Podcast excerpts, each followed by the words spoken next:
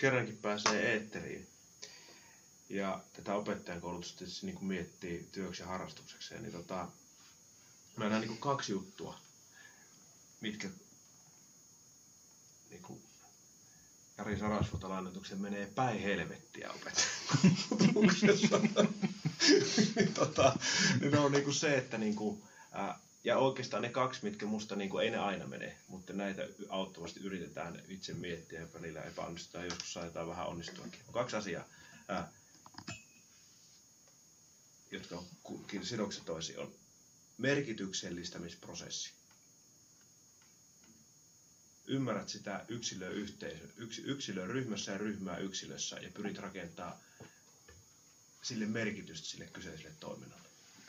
Jotta sille voi syntyä merkitys, niitä merkityksellisiä prosesseja voi olla opettajakoulutuksessa vähän useampi, kuin niitä on päällekkäin.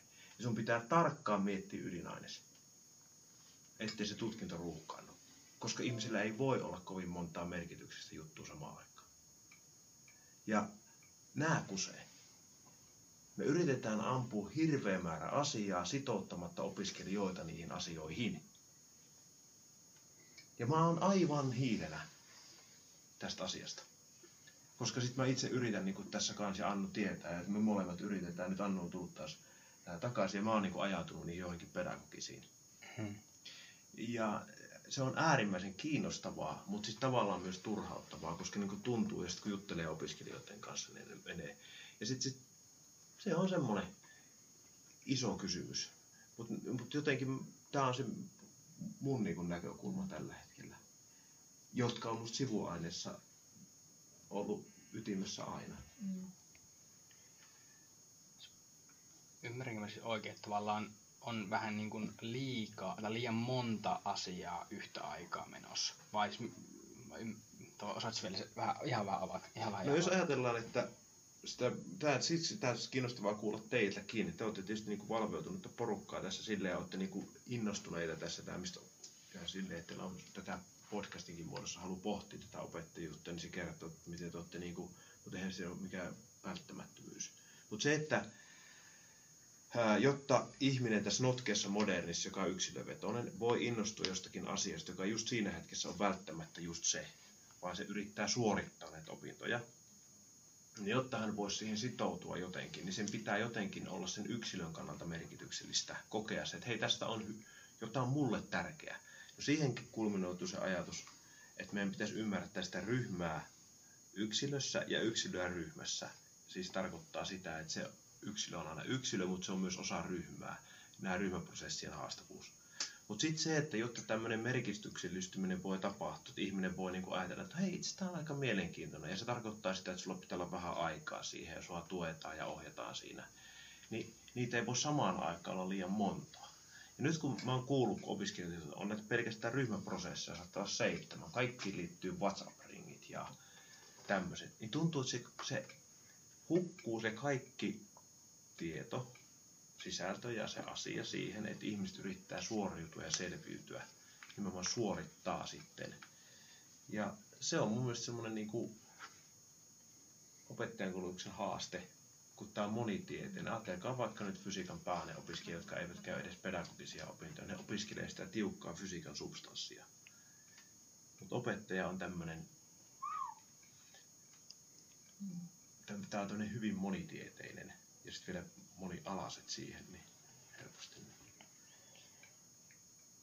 Tuossa, niin, toi on totta. Ja niin itse on ajatellut, tai jotenkin se mun opettajan filosofia ajattelee, että pitäisi lähteä siitä todellisuudesta käsin. Eli, eli mikä on tavallaan se kapasiteetti.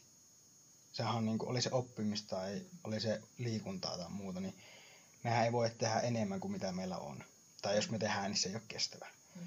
Niin tavallaan just toi pitäisi, tai siis just toi niin kuin ollut keskiössä tässä viimeiset pari vuotta. Ollaan tässä Tommin kanssa viimeinen pari vuotta tehty, niin kuin, tai tehty yhdessä duunia ja molemmilla on niin kuin, aina aika ja meidän menee vähän yli ja sitten pitää aina niin kuin, höllätä ja se on jatkuvaa semmoista tasapainottelua.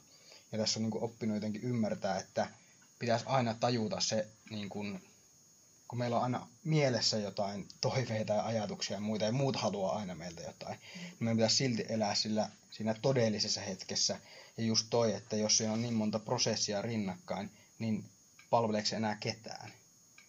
Ja tästä tulee sitten se tota, ton, ton kasvatustieteen päivillä juteltiin semmoisen luennon jälkeen tuossa kolmesta, vai oliko se joku muukin, tai en, en, en muista, mutta joka tapauksessa, kun nyt koulussa on ollut se liikkuva koulu, niin Tuoppi heitit, että olisi, olisi hauska tämmöinen unikoulu.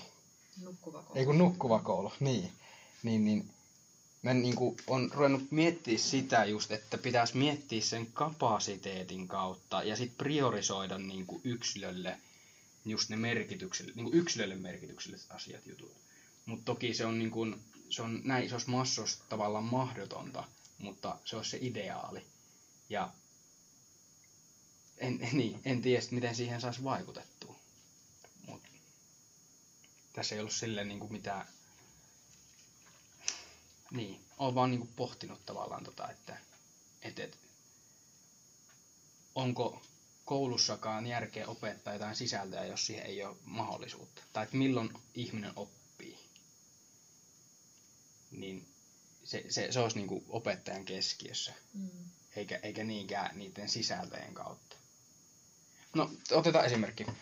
Mulla on ollut nyt siis, äh, mä oon ollut liikunnan tuntiopettajana. Mä oon nytten, ne on siis aikuisia ihmisiä ja tuossa aikuisten liikuntasuosituksessa tuli uni sinne ihan Mm. pohjalle. Sitten mä oon kyselemään, että paljonko te nukutte? Kolmesta kuuteen tuntia. Okei. Niin se on mun mielestä aika hälyttävää, että et, et, eihän siinä voi tapahtua oppimista. Niin taas mennään niihin perusasioihin ja siihen kapasiteettiin. Et mehän voidaan tehdä tosi paljonkin eri asioita, jos meillä olisi se kapasiteetti kunnossa. Mutta kun se ihan perusasia sakkaa, niin jotenkin siihen perus, perusjuttuihin pitäisi jotenkin saada. Ja siihen niin kuin itsensä tunnistamiseen ja, ja että ymmärrettäisiin, että missä menee ne mun rajat ja mitkä on, minne mä oon menossa ja, ja vastaavaa. Niin, vähän se oppiaine, mistä tuo Roope puhui tuossa, että semmoinen elämänhallinta, elämäntaidot, Niin, kaikki tämä niin. Jaksamiseen liittyvät jutut. Mistä Tuoppi innostut siitä niin kuin mindfulness-ajatuksesta? Kun sehän vähän linkittyy tähän. Joo, se, no... Joo, siis mä nyt mietin siis se ketulenkin kautta siihen vastaan se, sä puhuitte näistä miksi-kysymyksistä jotenkin. Mitä te sanoitte miksi-kysymyksistä? No se oli joku tämmöinen kirja Start with Why. Se on niin kuin bisneskirjallisuuteen liittyen. Ja se on niin kuin, että aina kun ruvetaan tekemään jotain, niin pitäisi kysyä itseltä, että miksi. Se on tietysti hyvä kysymys, mutta Dostojevski tiedätte, kirjailija. Dostojevskihan on sanonut, että nämä on niitä kirottuja kysymyksiä. Et mä oon itse ajatellut, mä oon aina ollut taipuvainen ihan jo nuoresta pojasta asti tämmöiseen eksistentialistiseen niin tulokulmaan, po- missä pohditaan tämmöisen olemis, ihmisenä olemisen kysymystä. Ja Dostojevski menee siihen samaan genreen ja hän puhuu miksi-kysymyksistä kirottuina kysymyksinä. Että jos sä haluat, että elämä menee monimutkaisesti, niin kysy miksi. Tota, niin kauan kuin sitä tee, niin ihan kaikki menee hyvin. Ja tota, ää, mutta mä oon ihan samaa mieltä, että elämän ei kuulu olla. Niin kuin Jorma Outinen sanoi tanssitähtien kanssa, että elämä ei ole lomaa.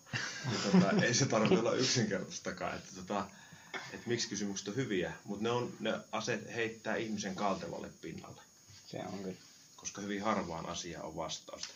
Ja, mutta se silleen on aasinsilta tähän, että miksi, miksi, miksi sitten tietoisuustaidot, niin se liittyy siihen tähän kysymykseen, että jos esittää sitten, miksi me tätä opiskelemme, niin sitten sit mua se heittää seuraava, että, ää, että miksi se on tärkeää ja mikä on tärkeää.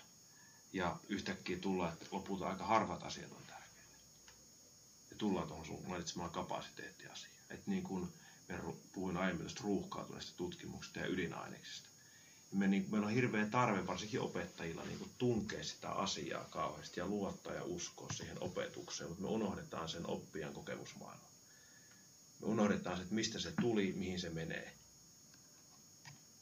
Ja se menee sitten lopulta aina uuteen paikkaan kuuntelemaan jotakin perkeleen viisasta miestä tai naista, joka kertoo sille taas uusia juttuja. Miksi? Niin. ruuhkautuakseen, sekoittukseen ja lopulta menevänsä semmoisen niin kuin lukkiutuneeseen tilaan, että se enää jaksa ottaa vastaan ja selviää siitä. Sitten me puhutaan koulutuksesta. Ja sitten on tullut mieleen se, että niin tämä tuli tämä ajatus, että okei, että entä jos, me, niin kuin, entä jos etätehtävänä olisikin se, että yritä olla ensi huomenna tekemättä mitään 15 minuuttia. Yritä hengittää rauhassa 10 minuuttia. Pystytkö? Veikkaa, että harva pystyy. Mm. Yritä nollata ajatukset kaikilta koulukiireiltä vähäksi aikaa kaksi kertaa viikossa kymmeneksi minuutiksi. Älä hukuta murhettas viikonloppuna dokaamiseen. Se on hyvä silloin tällä, mutta ettei koko ajan. Pystytkö pysähtyä ja antaa itsellesi aikaa olla tekemättä mitään? Niin tämä, tämä ajatus se on siellä taustalla. Et jos me niin paljon pystyttäisiin karsia kaikesta sitä tiedosta ja taidosta, mitä me pyritään opettaa ja tarjoaa, että sitten ihmisille jäisi aikaa oikeasti hengittää, Mm. niin se voisi olla jopa enemmän kuin se semmoinen. Ja tämä on se, se syy. Näin minäkin ajattelen. Ja, ja siis kun kumminkin miettii siis ihan tilastoja, niin, niin, niin esimerkiksi tulesvaivojen eelle on nyt mennyt psyykkiset haasteet. Ja Perttu Pölönen, jolla on nyt tullut mikä se joku tulevaisuuden lukujärjestyskirja, sekin on ihan mielenkiintoinen. Kannattaa kuunnella tai lueskella se, niin se, en ole löytänyt viidet, tai siis äh, koitin etsiä WHOn sivuilta, mutta se sanoo, että oliko se joku 2030 tai jotain 2050 WHO niin kuin on arvioinut, että alle 14-vuotiailla oli niin kuin kymmeniä prosentteja niin kuin mielenterveysongelmia. Ja se oli ihan jäätävä. En tiedä, muistatko sä, se oli taisi olla Futucastissa tai jossakin. Mutta siis no, Futucasti jostakin sieltä kuulee sen ja sit voi etsiä itse vielä sen lähdeviitteen. Koitin etsiä, mutta en löytänyt. Mutta se on mun mielestä pelottava ajatus, että alle 14-vuotiaat on psyykkisesti sairaita. Ja silloin mennään just tähän, niin kuin, tai kun mä ajattelin, mulla on myös tavallaan vähän niin kuin tuli, tu, tulevaisuusorientoitunut näkökulma, että ne, ketä me opetetaan nytten vaikka peruskoulussa, niin niillä on elämä edessä. Ne tulee vaikka, jos ajatellaan nyt tuottavuus edellä, niin ne menee työelämään vasta kymmenen vuoden päästä. Mitäs maailma silloin on? on mitä, mitä niiden se ulosanti on silloin? Niin onko sillä oikeasti sillä sisällöllä enää mitään merkitystä, jos se hyvinvointi sakkaa? Et mä oon niinku tosi kova hyvinvoinnin puolesta puhuja, koska mä oon huomannut, että ympärillä on niin paljon pahoinvointia. Niinpä. Ja kyllähän toi siis palautuminen, se, että sulla on aikaa asioihin, jos meillä on kuitenkin semmoisia koulutuksellisia hyveitä tällä hetkellä, että kun ongelmanratkaisutaidot, kriittinen ajattelu, luovuus, niin ne ei tapahdu, jos aivot on koko ajan kuormittuneita, vaan varsinkin siihen luoviin prosesseihin, se, että sä lähdet kehittämään uutta, saat uusia ajatuksia, kehittelet luovasti jotain innovaatioita, niin me tarvitaan niin kuin sitä nollausta, ajatusten niin kuin muhimista, tietynlaista tylsyyttä, että jotain voi rakentua. Ja sitten jos se kaikki on koko ajan kauhean hektistä, niin mitään luovaa ei pääse syntymään. Niin. Ja miksi meillä on kiire, niin se on täysin itse aiheutettu. Ei, ku, siis, mm. ei, kukaan muu ei voi vaikuttaa siihen kuin me. Ja sitten siinä ollaan taas, että miksi me tehdään, mitä me tehdään, priorisointikysymykset, arvokysymykset. Ja se on, se on niin kuin täysin meistä itsestämme kiinni. Mm. Mutta kuinka moni sitä osaa hallita? Se on. Niin ja siksi myös kun tietoisuustaidosta mä tykkään niistä paljon enemmän kuin positiivisesta psykologisesta. Mä vähän kritisoin, musta se ei ole, niin kuin, sekin on valestettu uusliberaalisesti sitten rattaiden varaa helposti ja tämmöinen vahvuusajattelu. Ne on tosi hyviä, hyviä juttuja sinänsä on, mutta niihin helposti sisältyy, että niihin tämä ajatus siitä, että kun mennään vahvuuksien kautta, kun ajatellaan positiivisesti, niin sinä pystyt enempään. Ja musta koko ajan kysymys on siitä, niin kuin lainatakseni ystäväni Iiro Hartikaista, niin, niin, kuin, niin kuin tavoitteena voisi olla äärimmäinen keskinkertaisuus. Ja semmoinen niin kuin, sitten itse olen kuvannut sitä, että semmoisen huippu, tämä huippuhan on kaikessa nykyään mukana, että huipun sijasta yksi yhteinen ylänkö. Mikä? Huipun sijasta yksi yhteinen ylänkö. Mitä toi meinaa? No se, että, niin kuin, että me, niin kuin, me, Sinne mahtuu enemmän sinne porukkaa. mahtuu enemmän ja kaikki Niin, voisi olla totta. siellä ja niin kuin käyskennellä rauhassa sen sijaan, että me, niin kuin, me puhutaan aina sitä huipusta ja sinne pyrkimisestä, joka niin kuin vaan tuottaa semmoista niin kuin, sitä sellaista. Et, et se on varmaan semmoinen Ja, ja tos, tos päästä ehkä, kun me ollaan nyt niin yksilökeskeisesti ajatellaan tätä tuottavuutta, niin, niin tavallaan jos, jos iso kollektiivi pystyisi tuottamaan sitä arvoa, niin tavallaan se kollektiivinen tämmöinen kapasiteettihan on enemmän kuin niinku niiden tekijöiden summa. Mm. Että se et tavallaan niinku, et siinä mielessä se, se niinku jakaminen ja yhteistyö ja muut on, on niinku, en tiedä onkohan sitä tutkimusta, niinku, että miten tavallaan kollektiivi tuottaa enemmän arvoa kuin yksilö. Tai kun esimerkiksi meidän ajatukset. Eihän me olisi yhtään mitään, jos meillä ei olisi ympärillä muita ihmisiä tai meidän tietoisuus, tai niin kuin, no niin, tietoisuus esimerkiksi, sekin on tosi rajallinen. Ja sitten myös esimerkiksi, että jos puhutaan, että mitä me tiedetään faktana jostakin asioista, niin yksilöllä on todella rajallinen kapasiteetti siihen. Siihen me tarvitaan just muita ihmisiä. Plus kaikki nämä psykologiset perustarpeet meillä on sosiaalista yhteenkuuluvuutta ja muuta, jotka on niin kuin ihan perustavanlaatuisia. Se oli itse asiassa mielenkiintoinen pakko siis mainita. Siis terveystiedon yhdellä kurssilla oli, että lapsi voi menehtyä vuorovaikutuksen puutteeseen, siis niin kuin tämä vauva, joka oli mun mielestä niin kuin, aika niin kuin, hurja näkökulma, että se on, se on niin, niin, niin kuin perustavanlaatuinen inhimillinen mm. tarve, että jos, jos niin kuin, vaikka saisi ruokaa, lämpöä ja kaikkea muuta tämmöistä, mitä Maslowilla on niin kuin ne mm. perustarpeet, niin se, jos sitä ei tule sitä vauvana sitä kohtaamista, niin sitten ne niin kuin sakkaa ne somaattiset toiminnot ja sitten voi niin kuin menehtyä. Niin se, on, se, se, on niin kuin, mm. se kertoo siitä, että miten vuorovaikutus ja yhteenkuuluvuus on niin kuin tärkeää. Et se, oli, se oli jotenkin semmoinen aika herättävä ajatus. Että siinä vuorovaikutuksessa mm. ollaan aika keskiössä mm. ihmisyyttä. Niin. Haluatko tuoppi muuta viski? Voin ottaa viskiä kyllä Mä en ole vielä, ta- niin, mä pieni, pieni tuikku Tossa on ihan puhas lasi. No, no sitten mieluummin siihen. Joo. Mä vielä mä ottaisin aske, ajatus jäi kesken. Sano vasta. No, se on hyvä. Niin, se tietoisuustaidot, siis se, että miksi rupesin tässä kritisoimaan positiivista psykologiaa ja ää, vaikka vahvuusajattelua, niin se ehkä se pointti vielä uupumaan siitä tietoisuustaitojen osalta. Eli se, siinähän ajatus ei ole se, Musta se hienoa se niin kuin ensimmäinen tietoisuustaitoihin liittyvä kysymys on niin kuin tämä aseen, niin kuin näihin asenteisiin liittyvä kysymys on ää, arvostelemattomuus. Eli siinä, siinä ei pyritä mihinkään. Se on musta se hieno. Se vielä eroaa rentoutumisharjoituksessa, koska siinä on pyrkimys rentoutua. Tietoisuustaidossa ei ole pyrkimystä. Niin. Se on Leena Pennasen Mindfulness-appista tällainen, että hyväksy mikä on. Niin. Se on mielestäni aika hyvin sanottu. Joo, ja se on musta se hienous siinä. Se, niin se ei tavallaan siihen ladattu mitään odotusarvoa tai pyrkimystä, vaan se lähtee siitä, että kun V ituttaa, niin se ei haittaa. Sun ei tarvitse poistaa sitä, mm. mutta mutustele sitä. Ja se on musta niin jotenkin, siitä tässä niin paljon kysymystä. Onko koko ajan tarkoitus muuttaa joku paremmaksi?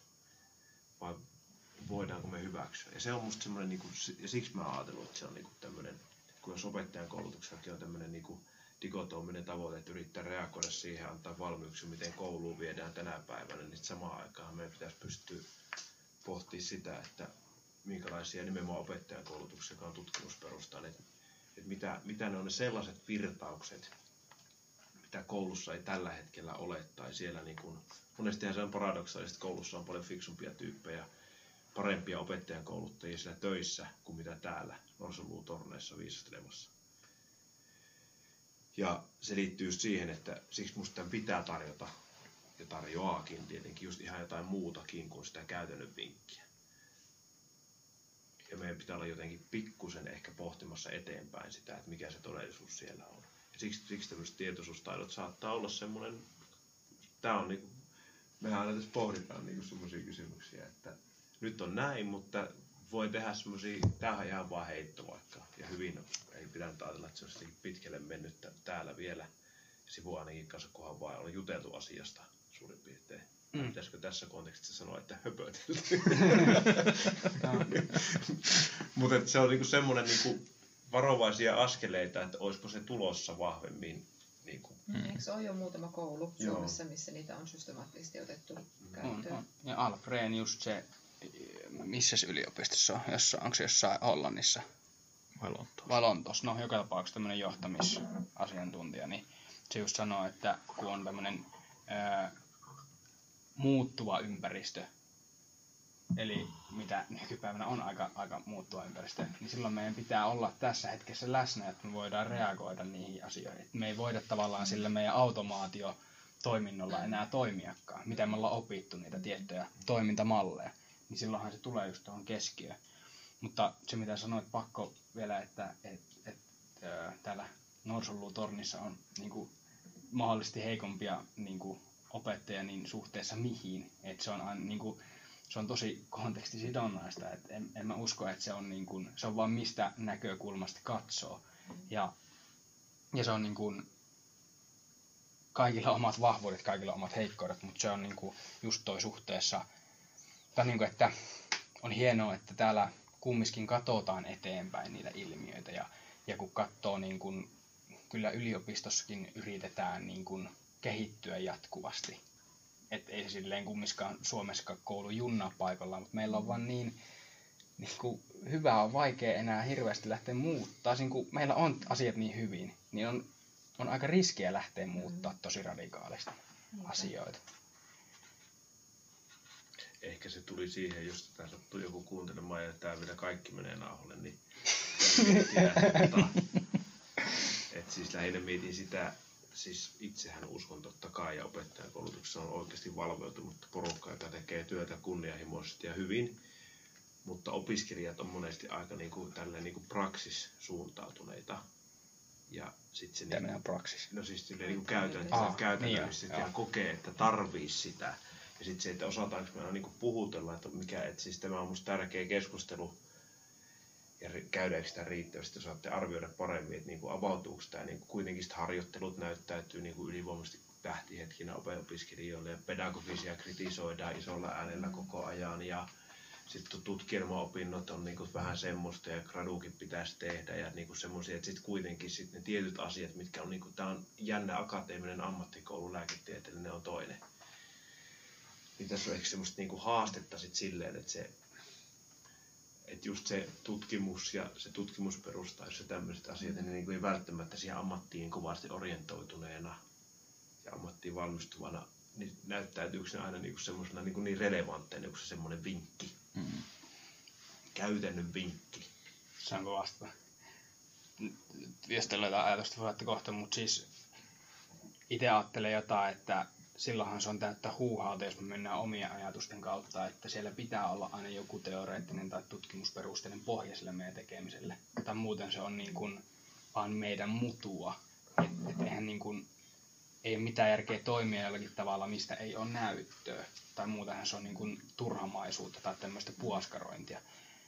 Se on yksi pointti. Toki aina ei voida mennä tutkimus edellä, että totta kai pitää mennä myös niin kuin käytäntö edellä.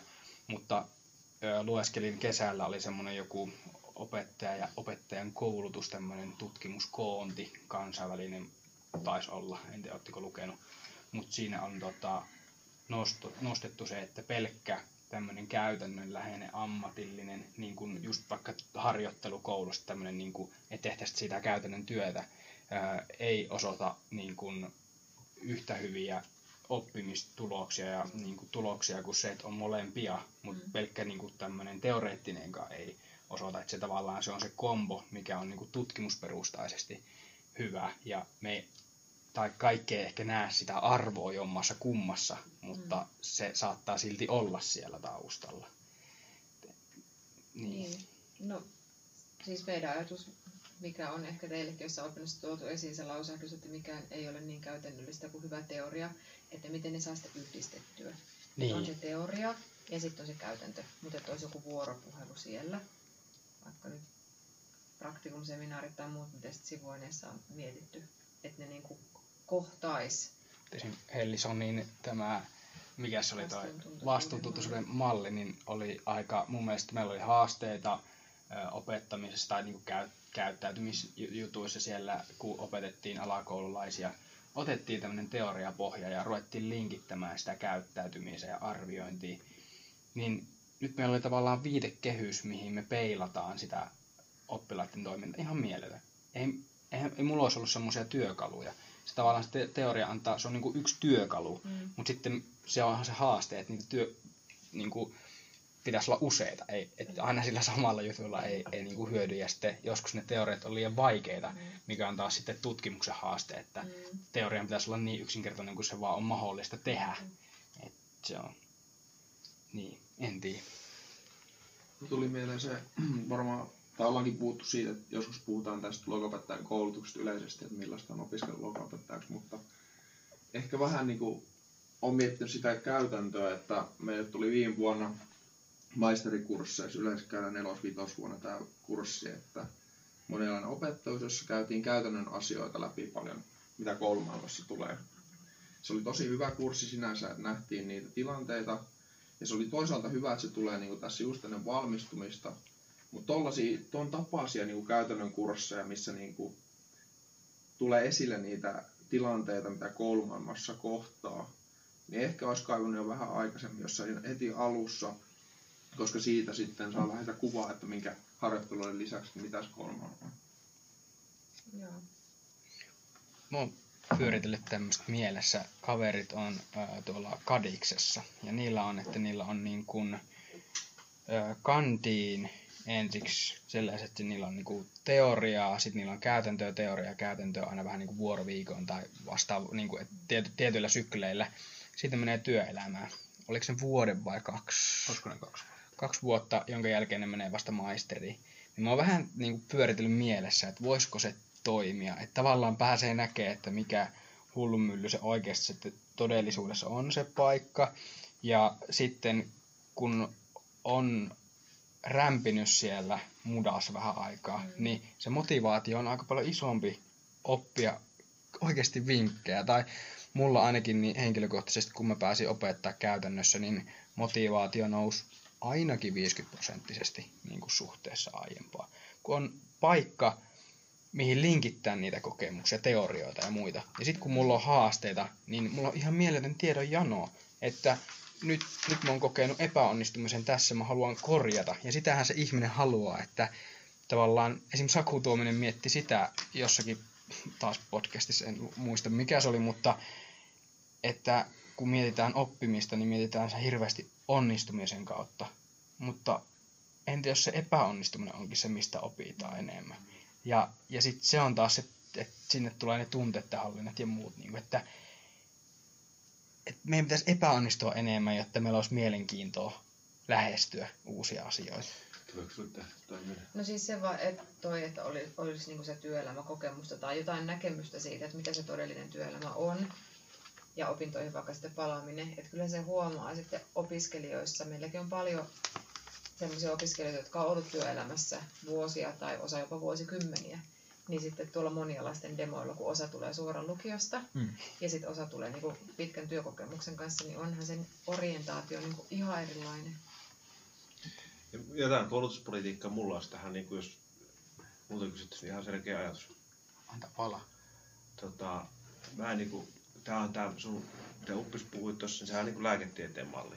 Kandit lähtee töihin ja ne käy tuolla käy Mm. terveyskeskuksissa vetää iso liksaa jossain Nurmeksessa, kun kukaan muu ei sinne mene. Mutta, tota, mutta opettajan hommassa tämmöistä niinku porkkanaa.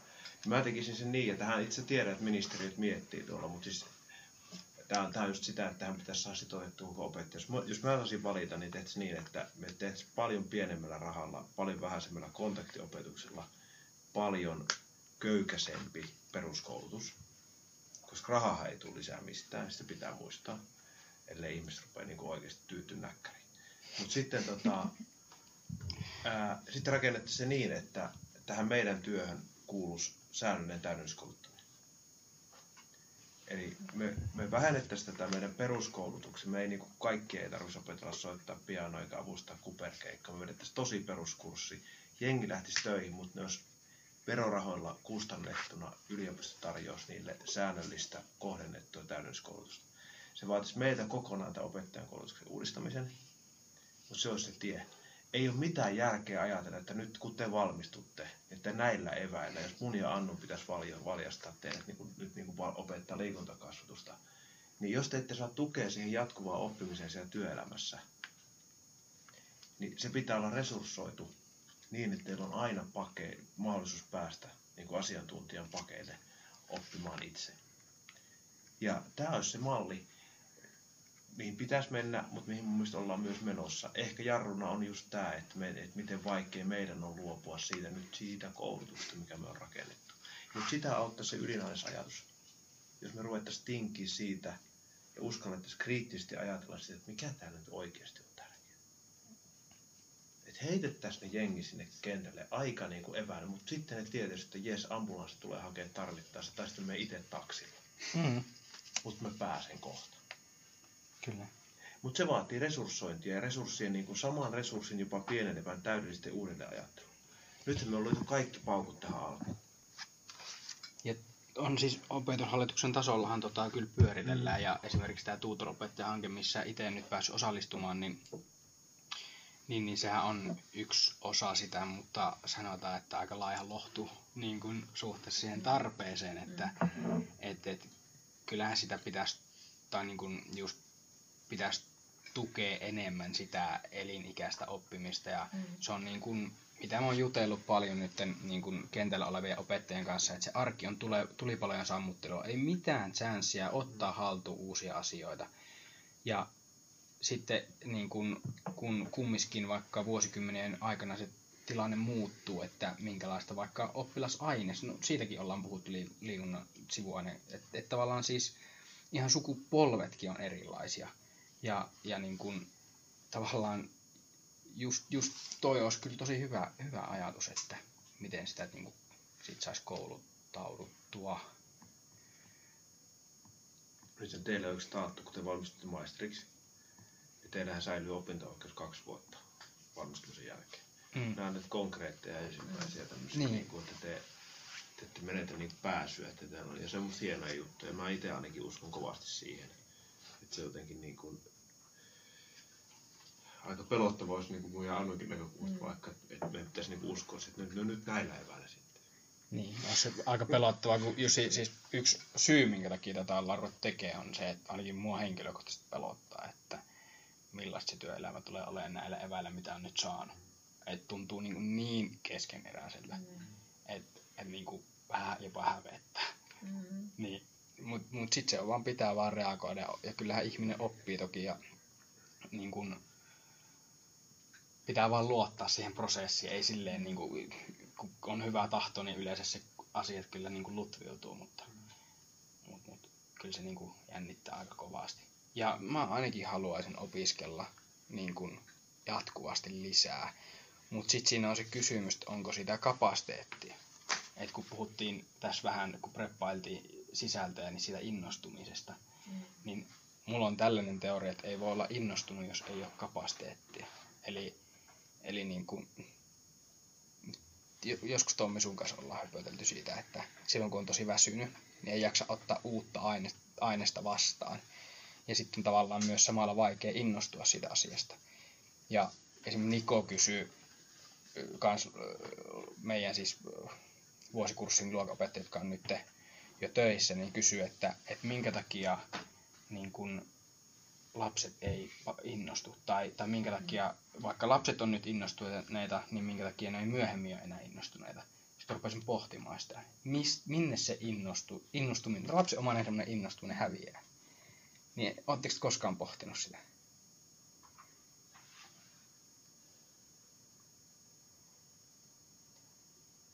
No varmaan johonkin kokemuksiin siitä, että se oma innostus jotenkin tota, tukahdutetaan. Johonkin Niin. pako, pakottamiseen tai... No kokemustasollahan se tapahtuu varmasti. Niin, että se ei olisi tavallaan niinkään kapasiteettia. Toikin on hyvä pointti, että se on niin kuin totta, että tavallaan saa semmoisia huonoja kokemuksia, epäonnistumisen kokemuksia vai? Mutta voiko se olla myöskin jossain määrin temperamenttikysymys sitten, että No varmasti. toiset on vähän hitaammin? Mm.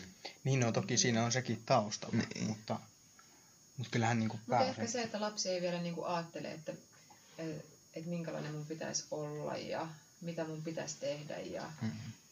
että mua arvostettaisiin. Että et, et tullaan tietoiseksi tämmöisistä normeista. mitä meillä yhteiskunnassa on. Eli ohjaako tavalla yhteiskunnallinen tämmöinen normitus sitä, myös sitä, että yksilö ei pääse toteuttaa itteensä?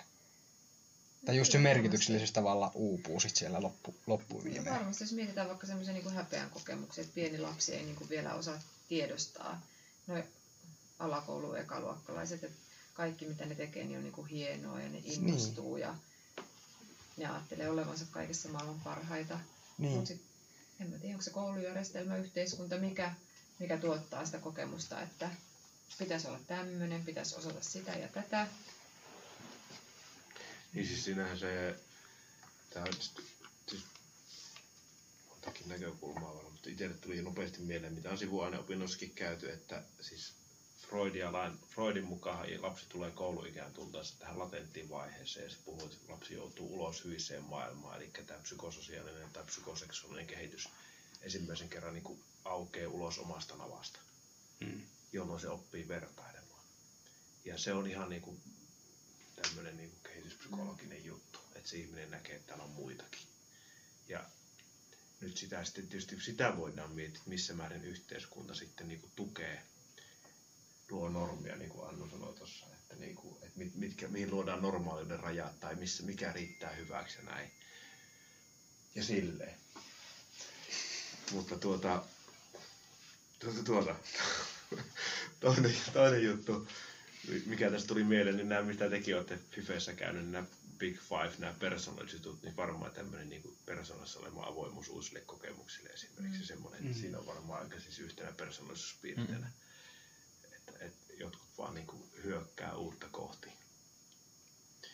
Että et semmoinen. Mutta sitten mä mietin opettajan näkökulmasta, että niinku kyky innostaa on melkein tärkeämpi kuin kyky innostua. Mm. Että niinku, ja sitten kun ihan aluksi, ennen kuin lähetys alkoi, että toivottavasti tämä näin pitkä, koska tähän kukaan eikö ole näin pitkään, mutta tota, me leikkaa tätä sopivaksi. Mutta tota, mut se, että niinku mä oon itse kokenut sen niin päin, että mulle innostuminen nykyään on rasite. Siis mä yritän pois oppia innostumaan. Miten se meinaa? Ää, tai ainakin jos on innostuja tyyppi, mutta ei osaa priorisoida ja elämänhallinta on huonoa, niin päätyy narkkariksi. Ja siis erilaisiksi. Semmoisiksi Niin, niin, kuin, Addiktoituu. addiktoituu. Siis se, että, se, että niin kuin sä koko ajan niin kuin, että sä, sä et enää pysty fokusoimaan, että sä niin kuin, kiinnostut kaikesta.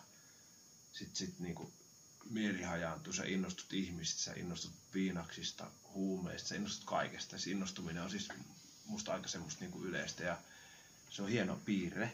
Mutta sitten jos niin kuin erilaisissa elämäntilanteissa, niin siis, että miten hallita sitä innostuneisuutta, kun tämä on tätä spesialistimaailmaa kuitenkin, sun pitäisi pystyä niin kuin jotenkin fokusoimaan ja suolattaa tätä ihan järjetöntä tietotulvaa, järjetöntä määrää asioita.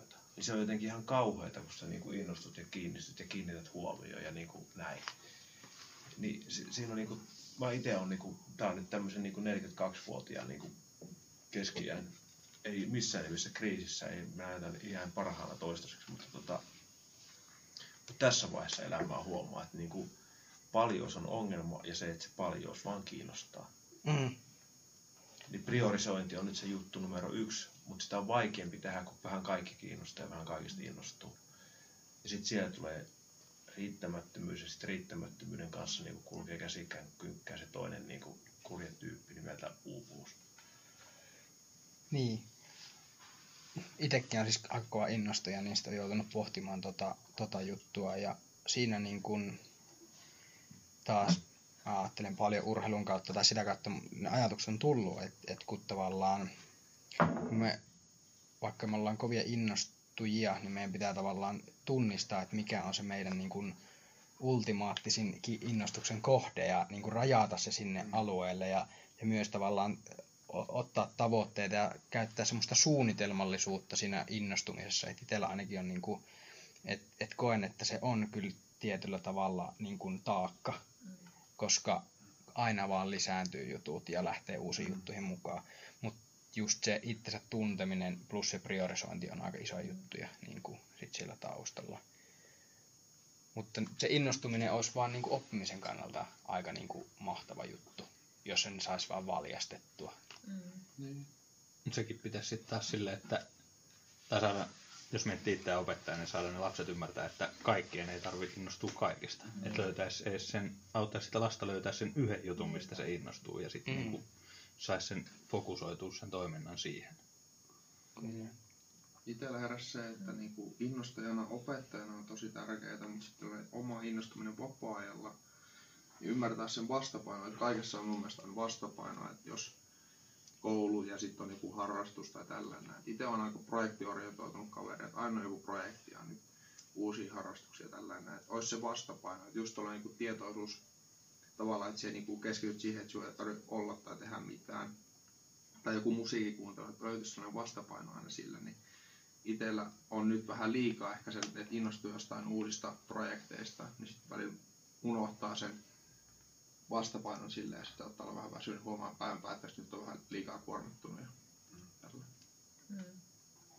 Ja ehkä mä rupesin miettimään, kun hauskoja pohdintoja tässä nyt, niin että ehkä se innostuneisuutta, jos- jos on innostuneisuutta vahvasti, niin sitähän, musta siinä on silloin semmoista sen per suojaava tekijä vastuuntunutta. Mm. Mitä innostuneempi oot, niin se on hyvä, jos oot aika vastuuntunut. Mm-hmm. Mitä sitä siitä ajattelet? Siis mä puhun yksilön kannalta. Miettikää opettaja, joka on innostunut ja vastuuntuntoinen.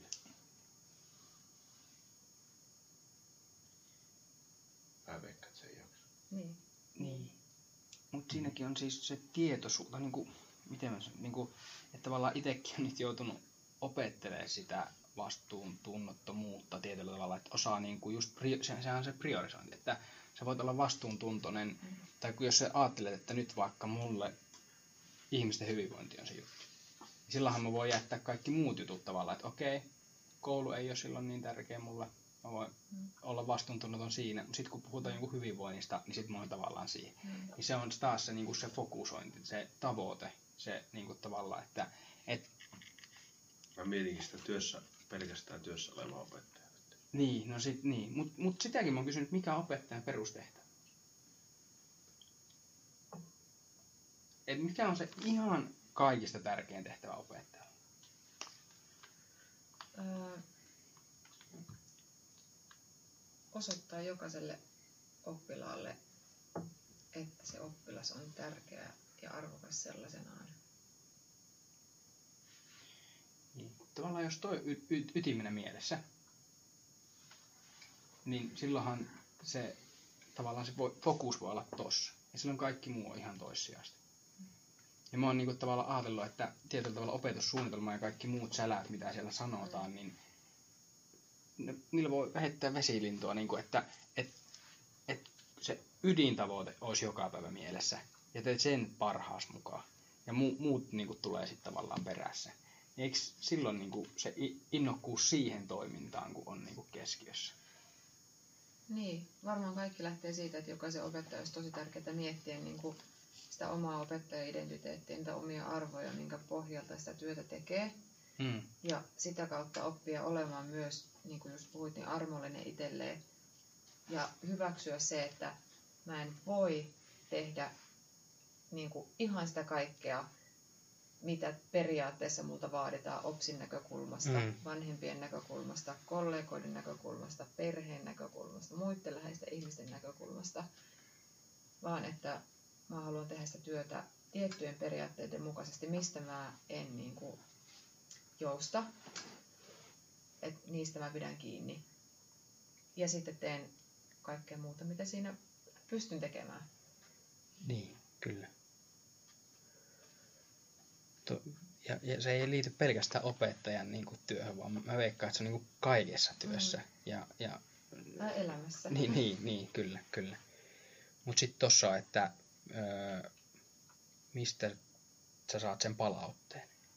Tavallaan oppimisessa ja, ja siitä niin kuin, tämmöisessä niin kuin, että ihminen haluaa aina palautteen.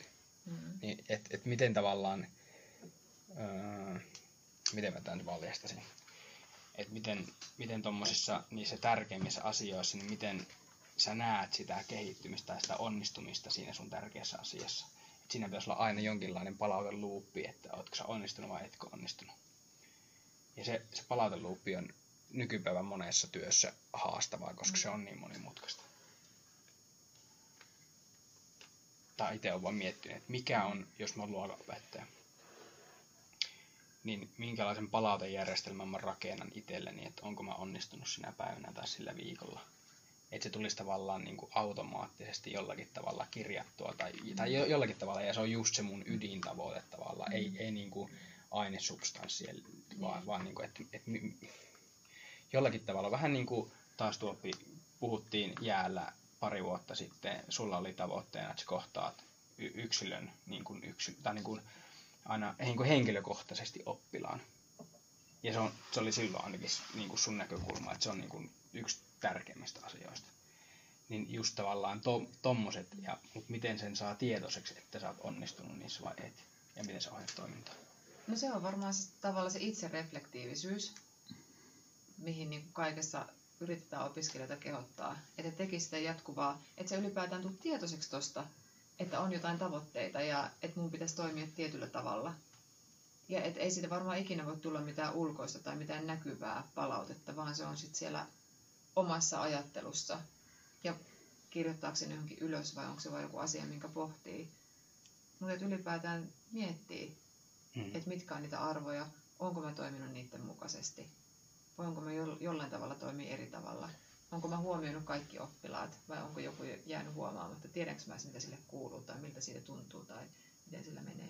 Siis Katarina Stenberg väitteli kymmenen vuotta sitten aiheesta riittävän hyvä opettaja ja hänen väitöskirjansa alkusysäyksensä siitä, että se suunnitteli opetusta ja sitten se oli suunnitellut sen hyvin ja oppilas antoi sitten sanoi, että tämä oli tylsä. Ja Stenberg tunnisti sen tunteen itsessään, että, että kiittämätön paska. niin. Ja sitten se niinku rupesi miettimään, jummi jammi, että hän on nyt aika niinku harhapolulla tämän oma opettamisensa suhteen, että tekeekö hän tätä oikeasti tuon oppi, oppilaalta saamun palautteen vuoksi. Ja sitten se rupesi pohtia aika syvällisesti tämmöistä niinku froneesiksen ja tämmöisen niinku kasvatuksellisen viisauden tai käytännöllisen viisauden käsitteitä ja muita. Ja lopulta myös, niin kuin, mitä Anna tuossa hyvin kuvasi, niin lopulta kysymys on siitä, että niin, jos me ollaan kovin riippuvaisia palautteista, niin ilman niin kuin, varsinkin hyvin voimakasta arvopohjaa ja eettistä ulottuvuutta, sitä, sitä perusarvopohjaa, että miksi mä tätä työtä teen, niin me ollaan aika nopeasti sellaisia planktoneja, jotka niin kuin, kerää palautetta ja menee palautteen perässä. Ja mä näen opettajan ensisijaisesti niin kuin eettisenä ja poliittisena toimijana, joka pyrkii niin kuin, sitä yhdessä sovittuja niin kuin hyviä, hyväksi todettuja arvoja ja jonkinlaista niin kuin eettistä ja moraalista niin kuin subjektia kasvattamaan. Mulla tuli tuossa noin vastaan joku opettajan kirjoittama blogiteksti, niin hänellä oli sellainen mittari oman työn onnistumiseen, että millä ilmeellä lapset tulee kouluun aamulla ja millä ilmeellä ne lähtee kotiin. Mm. Mielestäni se oli aika hauska niin kuin, ja varmasti ihan toimiva mittari. Mm. Ja aika simppeli. Niin. Tuohon, niin kuin, että se on niin kuin tämmöinen yhteiskunnallinen toimija, niin mä tavallaan ostan sen, mutta tavallaan niin kuin, tuolla niin kuin bisnespuolella ajatellaan, että kun me tehdään jotain toimia, niin me mennään aina johonkin suuntaan, niin tavallaan siellä pitää olla, jo, niin kuin mä, mä ainakin ajattelen, että siellä pitää olla jonkinlainen niin kuin just tämmöinen niin kuin palaute, tai miskä sanoit äsken se, ei palaute, vaan toi, tai jonkinnäköinen tavallaan tämmöinen mittari, että me mennään nyt sinne oikeaan suuntaan. Ja niin kuin meinaan sitä, että tavallaan se, se mittari tai joku tämmöinen palaute niin kuin, meinaa sitä, että jos meillä on nyt tavallaan se tavoite, niin että jos nyt me ei olla saatu sitä tulosta, mitä me halutaan, niin me ollaan menossa väärään suuntaan. No, miten ne määrittelet, mikä on se suunta? Niin. Sama, mietin ihan samaa kysymystä. Mikä on se Mä aletaan lähestynyt yti yli kahden tunnin No jälkeen. nyt kun kysyit, no ei, ei, ei kyllä mitään hajua. Niin. Kun mä olisin heti argumentoida, että toi oli hyvä toi Tommin juttu, mutta sitten mietin ja sitten versus tämä uppis ja tämä bisnesmaailma. Mä rupesin kysyä, että meille tulee oppilaskouluun ää, tota, niin kuin jollakin ilmeellä. ajatellaan näin, että se tulee iloisella ilmeellä kouluun. Sitten se koulupäivän aikana hän sanoo toiselle oppilaalle, että, että tota, vitun vammanen. Se haukkuu sen. Sitten sä toimit opettajana, kasvatat eettismoraalisen, sub, eettismoraalista subjektia siitä. Ja otat siihen tiukan kannan, et hyväksy sitä alun perinkään.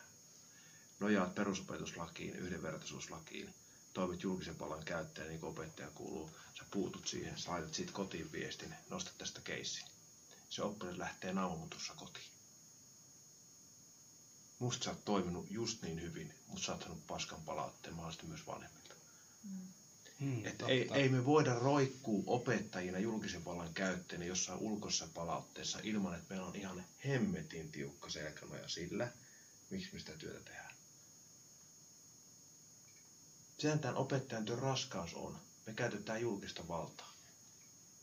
Ja me on velvoitettuja siihen. Niin me puolustetaan muun muassa yhdenvertaisuuslaki ja kaikkea sitä, mitä perusopetuslaki sanoo.